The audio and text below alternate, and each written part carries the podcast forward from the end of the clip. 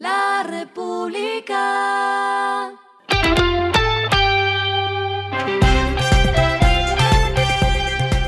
Al final de la jornada, esto es lo que debes saber sobre el comportamiento de los negocios, las finanzas y la economía. Las movidas de hoy fueron. Parque Arauco informó un acuerdo para la adquisición por 17 millones de dólares de 51% de los derechos fiduciarios que posee el Fondo de Inversión Colectiva Inmobiliario Inmoval en Parque Fabricato. Esto significa que la empresa chilena acumula 20% del total de Parque Fabricato. Con esta operación, según informan las entidades, Parque Arauco pasa de un rol administrador a ser propietario de una participación controladora en el activo ubicado en el municipio de Bello, en el área metropolitana de la ciudad de Medellín.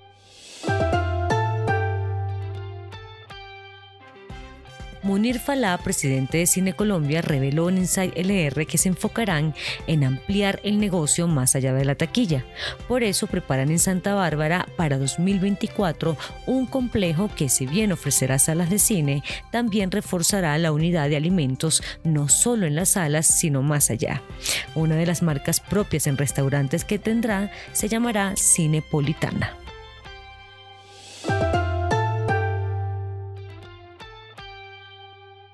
RappiPay anunció que la RappiCuenta ofrecerá una rentabilidad de 10% efectivo anual.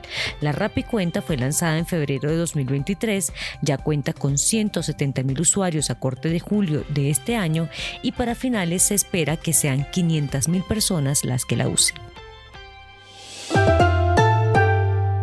Lo que está pasando con su dinero.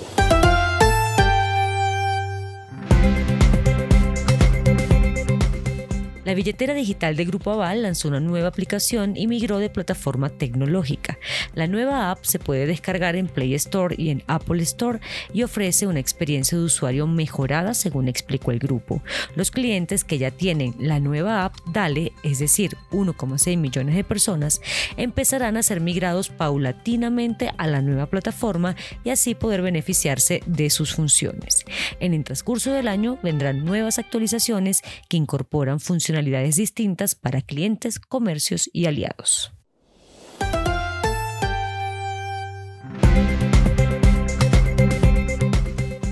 Los indicadores que debe tener en cuenta. El dólar cerró en 4.093,04 pesos, subió 3,58 pesos. El euro cerró en 4.382,83 pesos, subió 3,63 pesos. El petróleo se cotizó en 87,56 dólares el barril. La carga de café se vende a 1.320.000 pesos y en la bolsa se cotiza a 1,85 dólares. Lo clave en el día.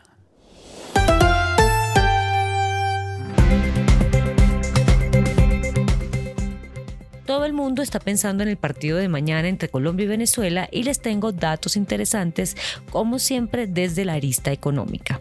Según la Cámara de Comercio de Barranquilla, las proyecciones arrojan que por el partido de mañana, en total se movilizarán 20.764 millones de pesos.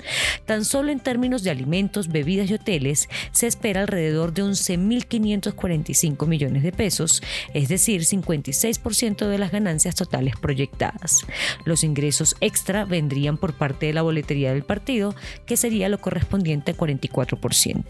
La Cámara estima que por asistente al partido se haga un gasto promedio de 500 mil pesos. A esta hora en el mundo. WeWork está renegociando casi todos sus contratos de arrendamiento con los propietarios y planea salir de localizaciones no aptas y de bajo rendimiento. Así lo dijo hoy miércoles el director ejecutivo David Tolley. El negocio estaría afectado por las secuelas que dejó la pandemia con el aumento del teletrabajo. Y el respiro económico tiene que ver con este dato. Se conoció la versión 11 del ranking Call Sapiens, en donde se destacaron los mejores eh, colegios en desempeño académico. El ranking estudió a más de 14.200 colegios del país, de los cuales solo 15 lograron entrar en la clasificación más alta, que es la AAA. Y ellos son los siguientes: el Colombo Americano, el bilingüe Buckingham, el Montessori, el Marymount, el Rochester y el Colegio Alemán. República.